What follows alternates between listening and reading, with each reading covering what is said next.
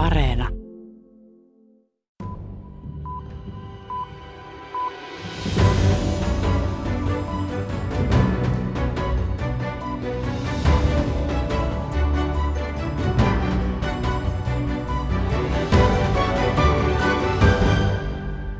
Uh, hostilities will end officially at one minute after midnight tonight, Tuesday, the 8th of May. Vihollisuudet lakkaavat heti puolen yön jälkeen tänään, näin julisti Britannian pääministeri Winston Churchill 8. toukokuuta vuonna 1945, 75 vuotta sitten. Lähes kuusi vuotta kestänyt verinen sota päättyi Euroopassa, vaikka jatkuikin vielä Aasiassa. Täksi viikonlopuksi suunnitellut juhlallisuudet eri maissa on pääosin peruttu tai niitä on lykätty koronapandemian takia. Поздравляю вас с 70-й годовщиной победы Великой Nämä tunnelmat ovat voitonpäivän paraatista Moskovasta viiden vuoden takaa. Tässä maailmanpolitiikan arkipäiväohjelmassa tarkastelemme sitä, miten sodan historian tulkinta on muuttunut ja yhä muuttuu. Ohjelman lopuksi tapaamme Berliinistä henkisen turvapaikan löytäneen juutalaisen kirjailijan Deborah Feldmanin. I, I grew up in a community of Holocaust survivors who believed they had kind of seen the end of the world and they always believed that the end of the world was near, you know, that the apocalypse was around the corner and they always Ortodoksi juutalaisesta yhteisöstä Yhdysvalloista painut Feldman kertoo, miksi hän osasi olla varautunut koronan kaltaiseen kriisiin. Minä olen Sari Taussi, tervetuloa mukaan. Toisen maailmansodan historia on edelleen ankarien kiistojen kohde, varsinkin itäisessä Euroopassa – Tulkintoja painaa pyrkimys irrottautua kommunismin perinnöstä ja Venäjän vaikutusvallasta. Samaan aikaan Venäjällä kansallista identiteettiä on rakennettu Natsi-Saksasta otetun voiton varaan. Heikki Heiskanen jatkaa.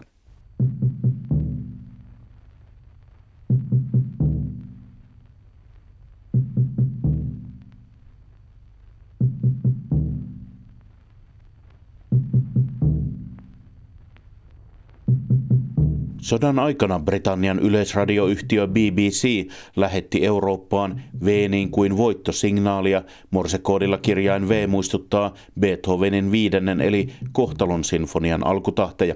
Keväällä 1945 Natsi-Saksan kohtalo oli nopeasti täyttymässä. Aus dem Führerhauptquartier wird gemeldet, dass unser Führer Adolf Hitler. Saksan radio kertoi ensimmäinen toukokuuta Adolf Hitlerin kuolleen taistelussa bolshevismia vastaan. Natsidiktaattori oli tappanut itsensä bunkkerissa Berliinissä. 8. toukokuuta allekirjoitettiin Saksan ehdoton antautumissopimus. Sota Euroopassa oli ohi. 9. toukokuuta Neuvostoliiton johtaja Josef Stalin puhui radiossa ja ilmoitti voitosta neuvostokansalaisille. Фашистская Германия, поставленная ногами Красной армии и войсками наших союзников, Edessä oli kylmä sota etupiirijakoineen ja liittoutuneiden näkemykset voittamansa sodan historiasta eriytyivät. Nyt, 75 vuotta toisen maailmansodan päättymisen jälkeen, yhteisymmärrys sodan tulkinnoista tuntuu olevan kaukana. Krimin miehitys ja Itä-Ukrainan sota hyydyttivät Venäjän ja lännen suhteet ja kamppailua käydään myös historiasta диалог по поводу прошлого сменился войной по поводу прошлого. Dialogi menneisyydestä on muuttunut sodaksi menneisyydestä, sanoo professori Aleksei Miller Pietarin eurooppalaisesta yliopistosta. Historia on ollut erityisen kuuma kysymys Venäjän ja Ukrainan konfliktissa. После 14 года ситуация с использованием истории в политических целях Vuoden 2014 jälkeen historian käyttö poliittisiin päämääriin voimistui merkittävästi. Historia sai entistä suuremman merkityksen, koska historia lähti sotaan, professori Georgi Kasjanov Ukrainan tiedeakatemian historian instituutista sanoo.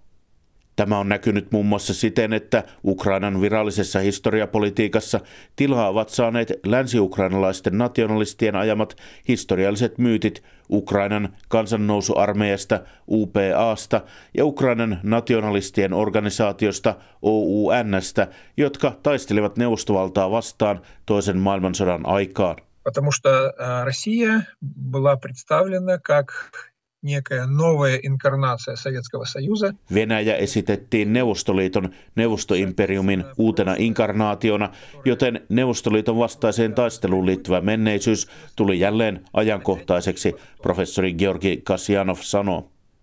Ylipäätään käsitys toisesta maailmansodasta on Ukrainassa muuttunut neuvostovallan päivistä. В официальном дискурсе, в официальных репрезентациях Вторая мировая война представлена сейчас больше как трагедия. Virallisessa puhettavassa toinen maailmansota käsitetään nyt enemmänkin tragediana, aikakautena jolloin ukrainalaiset kärsivät siitä, että kaksi totalitaarista hallintoa kävi sotaa heidän alueellaan, Georgi Kasjanov kertoo. Silti 9. toukokuuta on yhä suosittu juhlapäivä Ukrainassa. Kun Ukrainassa on rakennettu kansallista myyttiä toisen maailmansodan aikaisten nationalistien taistelusta neuvostovaltaa vastaan, Venäjällä näitä samoja järjestöjä on käytetty propagandassa Ukrainan uutta hallintoa vastaan. Russia's leader Vladimir Putin is very aware Venäjän johtaja Vladimir Putin on hyvin tietoinen alueen historiasta. Kun hän ei pidä jostain vastustajasta ja haluaa esimerkiksi murentaa Ukrainan hallituksen oikeutusta, hän kutsuu heitä fasisteiksi, professori Jelena Zubotic Georgian osavaltion yliopistosta Yhdysvalloista sanoo. Professori Jelena Zubotic on tutkinut, millaisen roolin holokaustin muistaminen on saanut itäisen Euroopan historiapolitiikassa. Hän törmäsi ilmiön, jossa holokaustin kuvastoa ja symboliikkaa käytettiin kommunismin rikosten kuvittamiseen. So, for example, in Serbia, there was a very high profile exhibition uh, that was set up in uh, 2000. Belgradissa, Serbiassa, kommunismin rikoksia käsittelevässä näyttelyssä seinälle oli laitettu kuuluisa kuva Buchenwaldin keskitysleirin luurakomaisiksi nälkiintyneistä vangeista, ja sen kerrottiin antavan kuvan kommunistien vankileirien oloista, Jelena Zubotic kertoo. Tutkimustaan varten hän vieraili useissa museoissa halki Itä-Euroopan ja tarkasteli, miten kommunismin ja fasismin rikoksia rinnastettiin. Holokaustin käsitteleminen ei ole helppoa missään. Itäisessä Euroopassa vaikeudet liittyvät kommunistivallan perintöön ja yritykseen rakentaa kommunismin jälkeistä kansallista identiteettiä. And so, so the way in which the Holocaust was then remembered was in a way to placate Holokaustia alettiin muistaa tavalla, jonka tarkoitus oli tyynnyttää Euroopan unioni, lähettää signaali, että ymmärrämme asian tärkeyden, Jelena Subotic sanoo. Toisaalta Euroopan unioni tuli itäisen Euroopan valtioita vastaan ja hyväksyi narratiivin kahdesta totalitarismista, jossa maat olivat kahden hirmuhallinnon uhreja equating the crimes of Nazism and crimes of uh, Stalinism uh, doesn't do justice to either group of crimes. Natsismin ja stalinismin rikosten samaistaminen ei tee oikeutta kummallekaan ryhmälle rikoksia, professori Jelena Subotic sanoo. Hän näkee myös vaarana fasismin normalisoimisen, kun kommunismi nostetaan kaikkein pahimmaksi rikollishallinnoksi. Venäjällä tämä kahden totalitarismin narratiivi on herättänyt suuttumusta. Venäjällä on havaittu, että tässä uudessa narratiivissa venäläisistä on tullut holokaustin pysäyttäjien sijaan niitä, jotka ovat saksalaisten ohella syyllisiä sotaan, Aleksei Miller Pietarin eurooppalaisesta yliopistosta sanoo Вот теперь русских стали называть виновниками Второй мировой войны. Vallanpitäjät pyrkivät näyttämään, että nyt venäläisiä pidetään syyllisinä toiseen maailmansotaan, ei sodan uhreina tai voittajina, vaan syyllisinä, Miller sanoo. Se herättää väistämättä kielteisen reaktion venäläisessä yhteiskunnassa ja vahvistaa hallintoa, joka esittää sodan muiston olevan vihamielisten voimien hyökkäyksen kohteena, Aleksei Miller kuvailee. Toinen maailmansota päättyi 75 vuotta sitten, mutta kamppailu sen historiasta jatkuu. Toimittaja edellä oli Heikki Heiskanen. Yksi tuore esimerkki historiasodasta on kiistely, joka liittyy Suomen jatkosodan aikaiseen miehityshallintoon Itä-Karjalassa alueella, jota Suomi miehitti.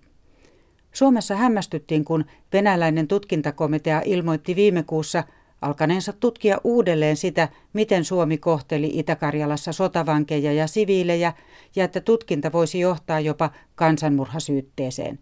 Hanke ihmetyttää suomalaisia historian tutkijoita, kuten kansallisarkiston pääjohtajaa Jussi Nuortevaa. Sen jälkeen siis 75 vuoden aikana, kun nämä oli käyty, niin ei enää Neuvostoliitosta tai Venäjältä palattu näihin. Ja sen takia se oli yllättävää, että nyt palataan näihin. Suomi miehitti Itä-Karjalaa heinäkuusta 1941 vuoteen 1944 ja perusti sinne venäläisten keskitysleireiksi ja Suomen pääosin siirtoleireiksi kutsumia leirejä. Niillä oli enimmillään yli 20 000 ihmistä, kertoo leireistä tietojakooneen kansallisarkiston pääjohtaja Jussi Nuorteva. Olot olivat kurjat ja leireillä kuoli paljon ihmisiä, myös lapsia. Enimmillään keväällä 42 se määrä oli 24 000 ja kun miehitysalueella oli kaiken kaikkiaan 83 000 henkeä, joista pääosa oli suomen kielisiä ja suomalaisiksi luokiteltu tai karjalaisia, niin hyvin suuri osa tästä ei-kansallisesta venäläisestä väestöstä oli leireillä ja siellä kuoli, kuoli kaiken kaikkiaan 4060 henkeä, josta sitten alle 15-vuotiaita lapsia oli 1345. Eli nämä on kauhean korkeat kyllä nämä luvut. Nuortevan mukaan on selvää, että Itä-Karjalassa tehtiin etnistä erottelua osana suursuomihaaveita, mutta että tarkoituksellisiin surmaamisiin ei pyritty. Eli siinä tehtiin kyllä tämmöinen etninen erottelu ja siinä oli pitemmälle menevät sitten suunnitelmat siinä, että miten hyödynnetään sitten tätä Saksan, niin kuin uskottiin silloin sitten uutta Eurooppaa, jossa sitten tehdään erilaisia väestön siirtoja, niin kuin saksalaiset pyrkivät tekemään. Nuorteva muistuttaa, että tätä varsin synkkää sotahistoriaa on Suomessa kuitenkin perusteellisesti tutkittu. Ongelma on se, että Venäjällä nyt meneillään olevassa hankkeessa ei ole otettu huomioon suomalaisia tietoja.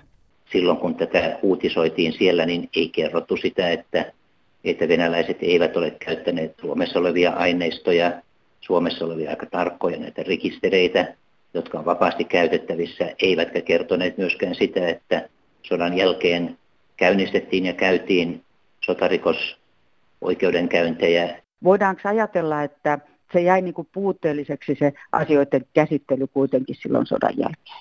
No ei voi sanoa niin, koska siinä oli tietenkin se, että myös valvontakomissio seurasi sitten tätä työn käynnistymistä hyvin tarkasti. Vuoden 1944 välirauhansopimus edellytti, että Suomi tutkii sotarikokset niin Itä-Karjalassa kuin muillakin vankileireillä. Näitä oikeudenkäyntejä valvoi aluksi Suomessa liittoutuneiden valvontakomissio.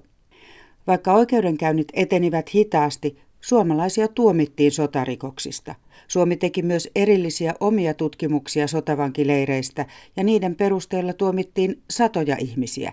Kansallisarkiston pääjohtajan mukaan Suomi toimi sodan jälkeen tarkemmin kuin moni muu maa. Kyllä se on ihan selvää, että suomalaiset kuitenkin teki, että just tämä sotavanki kysymys, niin kyllä siinä tehtiin hyvin perusteellista työtä ja sitten näitä rangaistuksia annettiin. Mutta sitten 50-luvulla sitten viimeistään sitten vapautettiin nämä tuomitut niin kuin tehtiin useimmissa muissa näissä maissa. Et silloin haluttiin, että, että päästään tästä sota-ajan traumoista irti ja sitten päästään normaaliin elämään. Niin tehtiin myös Neuvostoliitossa. Lisäksi sovittiin, että Suomi maksaa sotakorvauksia ja ajatus oli, että niin katetaan kaikenlaisia sodanaikaisia tekoja. Voikin sanoa, että nyt aloitetut menneitä miehityshallintoja koskevat hankkeet Venäjällä liittyvät sodan päättymisen 75-vuotisjuhlallisuuksiin. Venäläisiä halutaan muistuttaa menneistä kärsimyksistä ja esittää Venäjä uhrina. Kansallisarkiston pääjohtajan mukaan ongelma on kuitenkin se, että tällainen tutkimus ei Venäjällä ole välttämättä vapaata. Että Venäjällä on taas kuitenkin se, että siellä on niin tämmöinen virallisempi valtion näkemys historiasta ja se sitten vähän on ongelmallinen siinä, että se rajoittaa sitten tämmöistä vapaata tutkimusdiskurssia, jos sitten valtio päättää sen, mikä on sitten se hyväksyttävä tulkinta ja mikä sitten on vähemmän hyväksyttävä tulkinta. Sinänsä kuvamme sodasta ja sen kulusta voi ajan myötä muuttua ja täydentyä. Tällaisena esimerkkinä Jussi Nuorteva mainitsee suomalaisten natsisaksan riveissä taistelleiden SS-miesten teot. Vasta viime aikoina on tunnustettu, että he tiesivät ja mahdollisesti osallistuivat juutalaisten kansanmurhaan. Lisäksi sodan historian kirjoituksessa on yleisesti ottaen kiinnitetty melko vähän huomiota siviilien kertomuksiin. Niitä kuuntelemalla voi vieläkin löytyä uutta tietoa sodan kärsimyksistä ja arjesta.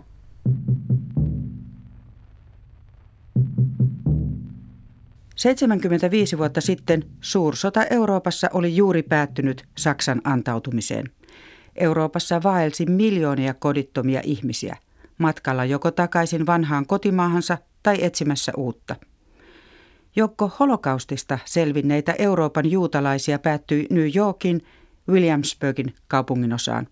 He perustivat sinne vanhoillisjuutalaisen Hasidi-yhteisön, joka otti yhdeksi tavoitteekseen holokaustissa tapettujen korvaamisen mahdollisimman suurella lapsimäärällä. Eurooppa-kirjeenvaihtajamme Suvi Turtiainen tapasi Berliinissä yhteisöstä paenneen naisen. Tämä kertoo, miksi holokaustista selvinneiden lapsenlapsi löysi rauhan juuri Berliinistä. Kirjailija Deborah Feldmanin elämään osin pohjautuva tarina on nähty keväällä myös suoratoistopalvelu Netflixin sarjana Unorthodox. Teemme haastattelua kirjailija Deborah Feldmanin kanssa puiston penkillä, kun viereen istuutuu ryhmä jäätelöä syöviä nuoria. Sind Sie alle eine, eine WG oder was? Ja. Weil eigentlich gilt so anderthalb Meter Abstand unter den Leuten. Asutteko samassa kimppakämpässä? Ja muutenkin pitäisi pitää puolentoista metrin turvaväli, Feldman sanoo nuorille. Saksa elää keskellä poikkeusoloja – Yli kahden hengen kokoontumiset on kielletty muiden kuin omaan kotitalouteen kuuluvien kanssa, minkä vuoksi myös jäätelön syönti kaveriporukalla on kielletty. Puistovahdit valvovat turvavälin noudattamista täällä Victoria Luisa aukiolla Schönebergin kaupungin osassa. Monen kasvoilla näkyy nenän ja suun peittävä maski, joka on Saksassa pakollinen kaupoissa ja joukkoliikenteessä. Silti kohta kaksi kuukautta jatkuneet varotoimet eivät ole erityisemmin kuormittaneet Deborah Feldmania. Hän eli nimittäin elämänsä ensimmäiset 22 vuotta tiukkojen sääntöjen maailmassa. Like you said, I'm very experienced with, with confinement and I always um, you know, found ways to deal with it since I'm very young. I have uh, specific resources. Um, you know, I think I have a very rich inner world and, and an, an ability to fantasize. Olen tottunut eristämiseen nuoresta lähtien. Sen takia minulla on vilkas mielikuvitus ja kyky fantasioida, 33-vuotias Deborah Feldman sanoo. Feldman syntyi ja kasvoi aikuiseksi Yhdysvalloissa New Yorkin Williamsburgissa. Perhe kuului ortodoksi-juutalaiseen Hasidi-yhteisöön, jonka elämää määrittävät tarkat rituaalit ja säännöt. I, I grew up in a community of Holocaust survivors who believed they had kind of seen the end of the world and they always believed that the end of the world was near, you know, that the apocalypse was around the corner and they were always prepared. Elin keskellä juutalaisten kansanmurhasta selvinneiden yhteisöä. Isovanhempani eivät koskaan lakanneet pelkäämästä uutta vainoa. He olivat aina hyvin valmistautuneita, Deborah Feldman kertoo. Myös hänen oman Berliinin kotinsa kaapit ovat olleet jo vuosia täynnä ruokaa puolen vuoden hätävaraksi. Really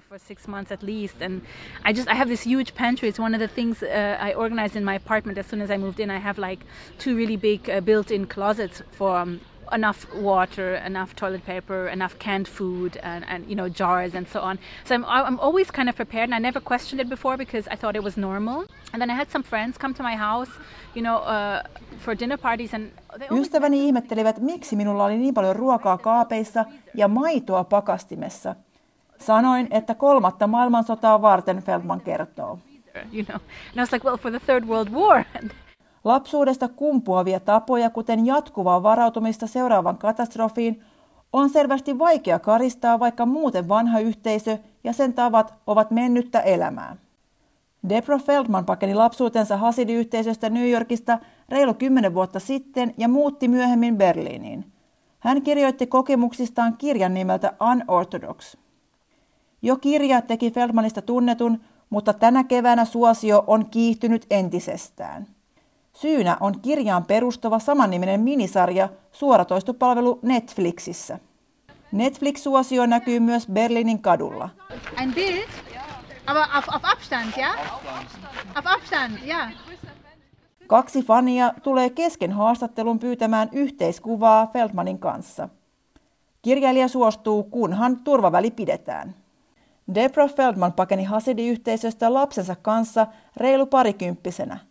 Pääsyy lähtöön oli naisen ahdas rooli yhteisössä, mikä näkyy selvästi myös Netflix-sarjan päähenkilön Estin elämässä. Naisten pitää muun muassa peittää hiuksensa tai ajeltu päänsä huivilla tai peruukilla. Sarjassa yhteisöä verrataan jopa vankilaan. You make it sound like I was in prison. Weren't you? Yhteisö myös odottaa naisten synnyttävän mahdollisimman monta lasta. Syy siihen löytyy Saksan historiasta. Hasidi-yhteisö haluaa suurella lapsiluvulla korvata keskitysleireillä tapetut juutalaiset. My grandmother had lost all 10 of her siblings, and I knew all of them by name, and she would light a candle for each of them every day. So it was always, I was always so aware there was so many lost, and, and, and my grandmother had 11 children. You know, she tried Feldman kasvoi isoäitinsä luona. Tämä oli synnyttänyt 11 lasta. Kirjailijan oma isä oli psyykkisesti sairas ja äiti lähtenyt.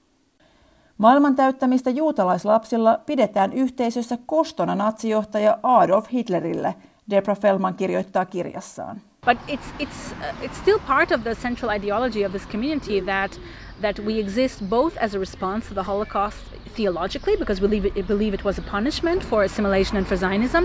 But also... Yhteisössä ajatellaan, että holokausti oli tavallaan rangaistus liiasta sulautumisesta muuhun väestöön, mutta myös merkkinä siitä, että heidät valittiin uudeksi vaikutusvaltaiseksi juutalaisväestöksi, Feldman kertoo. Hän oli ensimmäinen nainen, joka pääsi pakenemaan yhteisöstä lapsensa kanssa. Se ei olisi onnistunut ilman julkisuutta, sillä vastassa olivat yhteisön palkkaama lakimiesarmeija, uhkailu ja vainoaminen. And my lawyer said to me, listen, I can give you all sorts of legal advice, but in the end there's only one thing that can help you. And she says, you have to figure out a way to get sustained public attention, because it's the only thing the community is afraid of. And that was why I decided to write the book. Lakimieheni sanoi, että vain julkisuus voi auttaa minua saamaan poikani huoltajuuden. Yhteisö pelkää julkisuutta. Siksi kirjoitin tämän kirjan, Feldman kertoo. Berliinissä ja muualla Euroopassa muistetaan tällä viikolla 75 vuotta sitten päättynyttä toista maailmansotaa. Kysyn Debrohilta, miten holokaustissa selvinneiden lapsenlapsi päätyi kaikista paikoista nimenomaan Berliinin asumaan ja ottamaan Saksan kansalaisuuden. Tämänkin puiston lähellä näkyy katuun upotettuja kultaisia muistolaattoja niistä juutalaisista, jotka vietiin vainoissa. Feldman sanoo, ettei historian näkyminen Berliinissä ole painolasti, vaan pikemminkin vapauttava kokemus. And it's a city where everyone shares this burden, where everyone is, is, is participating in the work of memory. So for the first time in my life, I could sort of set my burden down. I could breathe easily because I don't have to be the only one to carry it. Now everyone is sharing it. So in a sense... Minun ei tarvitse kantaa holokaustin taakkaa enää yksin. Täällä kaikki jakavat sen, kertoo Berliinin juutalainen kirjailija Debra Feldman. Tähän Suvi Turtiaisen juttuun päättyy tämänkertainen maailmanpolitiikan arkipäivää ohjelma. Ensi kerralla aiheenamme on koronaviruksen vaikutus maailman ruokaturvaan.